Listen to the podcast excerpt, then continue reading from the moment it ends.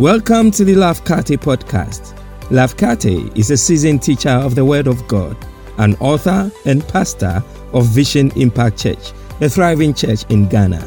And now, today's message. There's so much going on in the world. There's so much that church we cannot pretend we don't know. There's so much. It's heartbreaking. How can an eight year old girl, for instance, go and say, I want to be a boy. I mean, how? And, they, and they, they mutilated her and they cut her part of her leg to create pennies for her. You think it's in America? No, because you've not heard, it's all around us. It's not one person. Oh, watch out. Now you go into the shops, you get swimming pants for girls, they are for boys. Things have been erected in the panties. They are teaching, they are teaching our young children, two years, four years, to masturbate. I mean, how can you? This is not a time for you to be selfish when you go to fasting and prayer. I don't know how to pray. I told my husband when I hear these things, I don't even know what to pray. It's perplexing. It's, it's tiresome. It's, it's confusing. It's the same world God created. But church, God is calling on us. This morning for my quiet time, I was reading from Isaiah 32. He said, complacent woman. And I went and read from different, different translations. Lazy people. Stop being lazy. This is the time to rise up and pray that God will pour down his spirit you say, oh, me, my, me and my children won't do that. it's not somebody's idea, it's the devil's idea, so he can give it to you. He can give it to me. That is why we must rise up and be warriors. We are praying and we are fasting. Nehemiah said, I heard the walls are breaking. Some walls are breaking in your own house. Some walls are breaking in our nation. Some walls are breaking in your community. Some walls are breaking all around us the walls are broken. So he said, When I heard it, I sat down and I wept. For some days I mourned and I fasted and prayed. Hallelujah. Write down Nehemiah chapter 1, verse 1, all the way to verse 6, and I encourage you to read.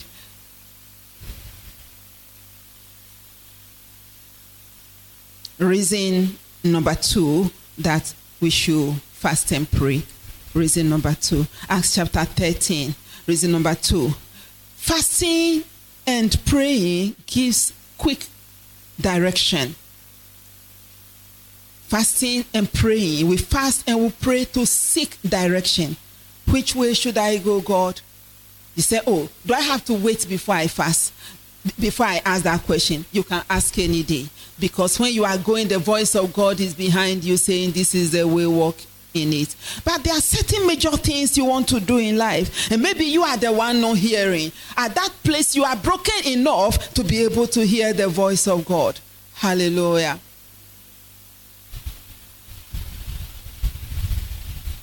Acts 13 2. While they were worshiping the Lord and fasting, the Holy Spirit said, Set apart for me Barnabas and Saul for the work to which I have called them. That is major. What should I do in my life? Where should my children go to school? All manner of deep things that you are seeking. Use fasting as a period to hear. What ministry should I be in? Which ministry? Which way? Should I travel abroad? Should I not? One day in Genesis chapter 26, uh, Abraham's son Isaac, Isaac there was famine in the land. Sometimes you can make a mistake. If things are not working in Ghana, then you say, maybe I should go to England. Don't go to England when God has not sent you there. But the, the, gentleman was wanting to leave to go to a better, a greener pasture. And, and, and God said to him, Don't go. When you are seeking such important direction, which school should I go? Which, which subject? Which profession? Which business? Please make time and seek the face of God. As they were worshiping and fasting, the Bible did not tell us they asked which way, give us direction. But the answer tells us that God had told them, or they have asked the question before God was saying, maybe they were asking, God, which of us should go to where? And God says, Set apart for me Barnabas and Saul to the work to which I have called them. Number three reason why you should fast and pray. It gives you in the time of seeking security and protection, fast and pray. When it sounds like a nation is insecure, you can't trust police, you can't trust military, you can't trust anyone, you can't trust politician, you are by yourself. You can't trust father, you can't trust mother. It's like you are open up, just as Nehemiah heard that the walls were down. Without walls, you are ajar. If you need security, it's a time to call on God. Protection. And each day we need protection. How many times haven't we heard? People have all the electric fencings around their house. But still, without the protection of God, without the security from the Holy Spirit, people find ways of going to cause havoc. The Bible says, Acts chapter 14, verse 23, the Bible says, Paul and Barnabas appointed elders for them in the church and with prayer and fasting committed them to the Lord in whom they put their trust. Security. When you place yourself in the hands of God, you are secured. As a child of God, where you must be is not by yourself. Don't think I'm smart enough. No, don't think so. I'm smart enough to take off my affairs. Put your trust in Him. Ezra chapter 8 for protection and security, verse 21. There, by the Ahava canal, I proclaimed a fast that we might humble ourselves before God. Before God. Before God. You humble yourself. The easier way to go up is to go down. If you truly want to go up, seek for how to go down. Fasting and prayer breaks you down and it allows God to say, This, my child, it's time I lifted him up. Hallelujah. So that we might humble ourselves before our God and ask Him for a safe journey.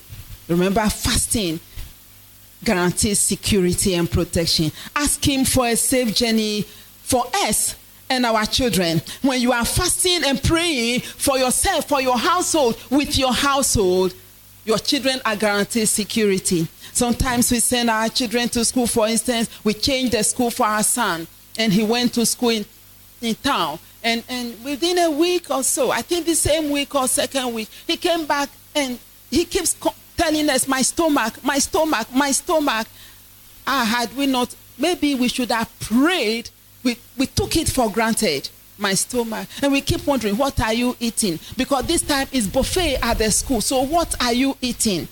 We keep asking questions. But you see, if we want to secure our families, our homes, our children, as they go and they come, the world is wicked. Who are they talking to? What are they putting into themselves? The people who are infesting them are also somebody's children. But if their parents don't know to raise them, train up a child the way he should go, if they don't know to train them in righteousness in the word of God, then they are opened up, and the world and, the, and Satan is out there infesting our children with evil thoughts, evil speech. They speak anyhow, and you are. I am shocked. Even our church here, sometimes I'm in the office and I hear some of the boys talking, and I, my heart breaks. Are they in this church where we are teaching the word of God? Truth is going out. We are living by the truth. Shocking shocking things that our children should not talk. Hallelujah. But it's better they are saying it and you are hearing that they are harboring it and they go somewhere else and leave what they are talking. Ezra said, I proclaim the fast so that there will be safety on the journey of this life, on the journey of this life for us and our children. With all our possessions, fasting and prayer secures your family, your children, your possession, your work. You are going out and you are coming in. Verse 22, he says, I like this scripture. I really like this. He said, I was ashamed to ask the king. to ask the king, to ask another human being to please help me. I was ashamed to ask the king for soldiers and horsemen to protect us. And because I was ashamed to ask the king, the human king, I went to the king of king. And I want to end that reading. Read it all the way to verse 23. Verse 23, he says, So we fasted and petitioned our God about our safety and protection, and he answered our prayer. May somebody's prayer be answered. Number four, fasting and prayer gives us a sharper supernatural edge to counter demonic orchestration. Fasting and prayer done right, not on hunger strike, done in the Word of God with much prayer, gives us supernatural power to counter demonic orchestrations. It's important for us to understand that demonic orchestration don't happen in the abstract. It's not something that is flying somewhere. Always Satan will use something or somebody.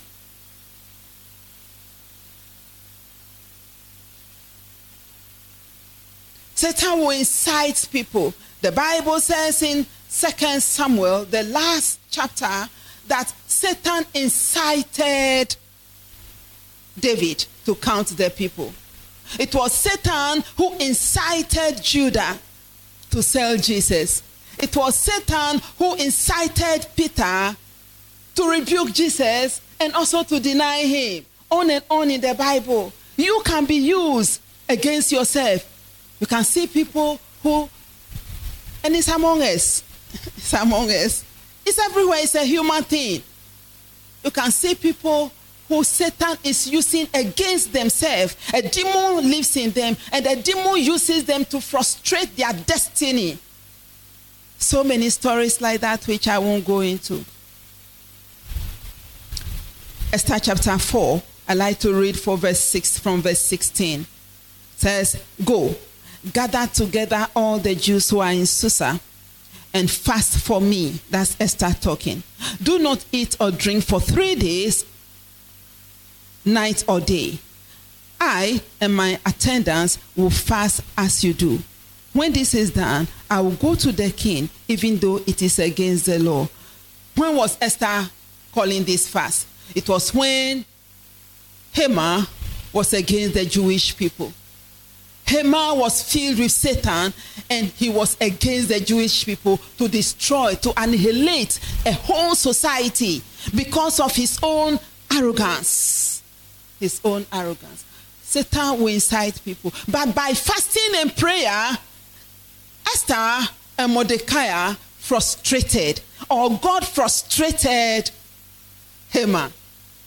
And I declare upon you this outreach Satan will be frustrated by God on your behalf. I said, Satan will be frustrated in the name of Jesus.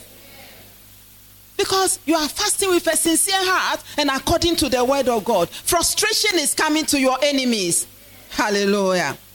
Just as the, is, the Jewish people got their protection, they were, they were delivered from the plans of the evil one.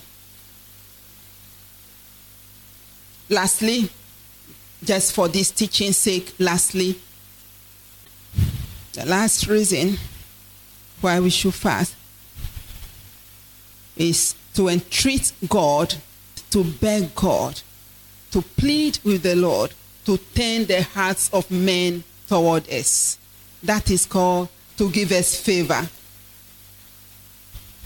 Favor. Entreat God. Nehemiah chapter 1, verse 11.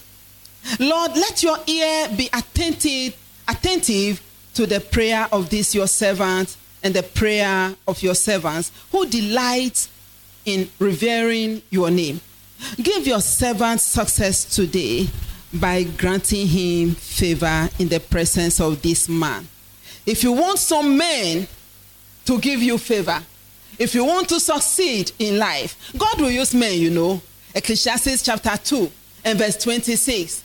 The sinners will store up wealth and give to the wicked. But if you are not at that place of knowing how you will be attractive for others to store things and give to you, others to to start things again. God will use others for your sake, but you must put faith and prayer with fasting into expectation. As you fast and pray, you have high expectation. God, you said so. So as I fast and pray, let some men and some women be assigned to show me favor so that I can succeed in life. May the Lord cause favor to come upon you as it was on Jesus Christ. Now, therefore, what is the action we should take? I kept saying it as I was teaching. The action you should take or we should take as a church is to take opportunity of this outreach. Don't let this one pass by. Remember this year I've been saying because when we call 100 days fast, 30 days fast, 40 days fast, we have done that in the past. The Holy Spirit started breathing in my heart. They are not fasting. And God is now treating us like babies. So he just fast once a week. So the whole year, that's what we have been trying to do. Sunday, retreat Sunday, to fast and pray. It has been awesome. We don't just do things, but we believe God has started nudging our hearts to go back and do outreach 30 days of fasting and prayer. If you are sick and you cannot do it, the rest of us will fast, it will cover you. Maybe you are taking some medication. It requires that you eat first. The rest of us are fasting and covering you. But if you are just lazy, don't be lazy. This is the time to cry out on God so He will pour out His Spirit upon us. And as we overflow in the Spirit, so also shall we overflow in every facet of life. Hallelujah.